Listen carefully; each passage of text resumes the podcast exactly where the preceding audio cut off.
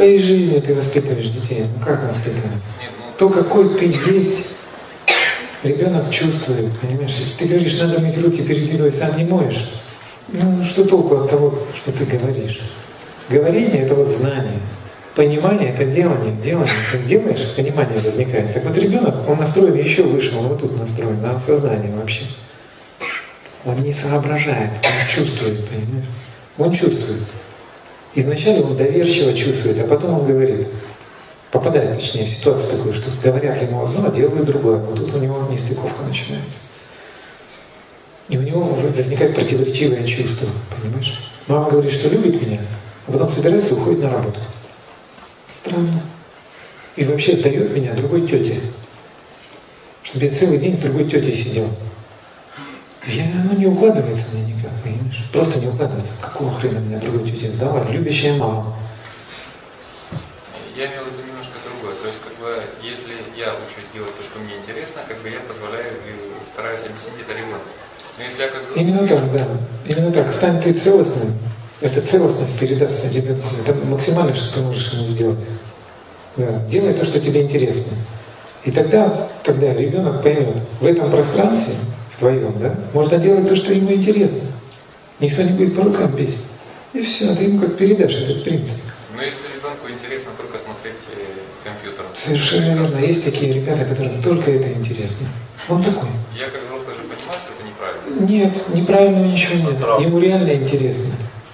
Все. Позволять ему смотреть? Конечно. А что ты можешь сделать с его интересом? Ты же не можешь ему интерес создать, направить его куда. Ему реально интересно. Такой тебе ребенок достался. Ты думал, когда зачинал его, что тебе достанется такое, такое, такое, такое. Ничего не думал? Ну, видишь, что еще неосознанно Было интересно. Тебе другое было интересно. Ну да, вот. Так что ж ты когда сейчас хочешь? Ребенок уже Хочу понять, как вы воспитываете. заложник ситуации твоей неосознанной жизни. Если ребенку неинтересно делать уроки, я его не заставляю. Я тебе сказал, что делать. Делай то, что тебе интересно. Займись своим делом. Все. Чем больше ты делаешь свое дело, тем больше ты показываешь ему, как надо жить. Рано или поздно он поймет, я еру- ерундой занимаюсь. Понимаешь? Надо заняться своим делом. Игра — это процесс потребления. Потребление эмоций каких-то. Это псевдоделание. Я захожу в виртуальное пространство, набрал себе мечей, ножей, томагавков, все, и пошел мочить кого-то там. И такой герой я в конце вышел, там, приз меня, или четыре жизни добавилось. Я чувствую себя героем. Но когда я выхожу на улицу, и на меня кто-нибудь крикнет или гавкнет, понимаешь, я, все, где мои томагавки? Где четыре жизни? Одна у меня, все, надо как-то сберечь ее. Рано или поздно он выйдет из этого виртуального делания, понимаешь? Он поймет, что в реальной жизни он ведет себя по-другому. Что ты можешь тут сделать? Ничего. Он должен дойти до этого осознания, что вот она есть реальная жизнь, а есть виртуальная, в которой он сидит. Если он в реальной не может достичь успеха, пусть только виртуальный достигает. Да? Или Именно это может быть вредно для здоровья ребенка? Как долго ему Жить вредно, что делать? Жить вообще вредно. С этой точки зрения давай поговорим. Да, все вредно здесь. Не, ну Мы говорим о детях. Мы говорим о Когда они еще жизни. неосознанно. Он спрашивает, что делать, как воспитывать ребенка. Воспитание – это странный процесс. Посмотрите школу педагогики, и вы увидите, что они все говорят о разных вещах. Эти, помните, у Рейкина было миниатюра? Да. Мог быть, мог быть, может быть, мог быть. Все это не так грубо. Один говорит, надо и сидоровую козу, другой говорит. Да. Нету в педагогике единства, как нам воспитывать детей. Почему? Потому что разные уровни зрелости у всех. Какую бы замечательную книжку по воспитанию педагоги не, не написали, инфантильный родитель не сможет ее применить. Просто не сможет ее применить, он вообще не догоняет, о чем там написано.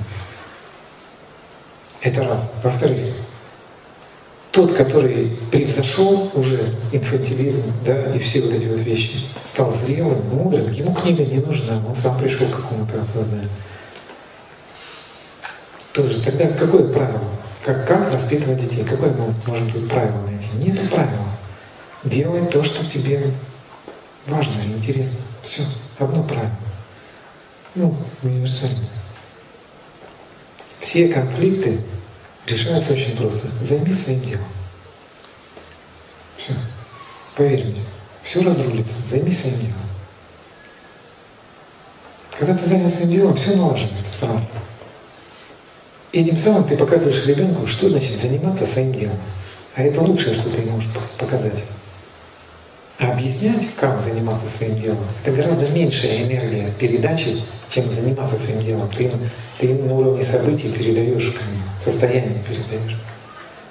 А разговором ты передаешь ментальную энергию, а тут ты передаешь событийную энергию. Она более мощная.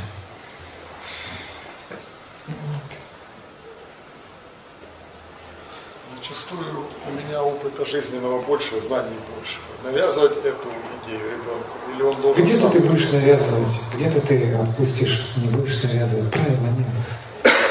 Надо научиться чувствовать, что тут сейчас делать, навязывать, не навязывать. Чувствовать надо. Где-то ребенка надо наказать за то, что он сделал, а где-то надо пропустить это, как бы не обратить внимания. Где и как. Надо научиться чувствовать, что сейчас в каком состоянии ты, в каком состоянии ребенок, что он именно сделал.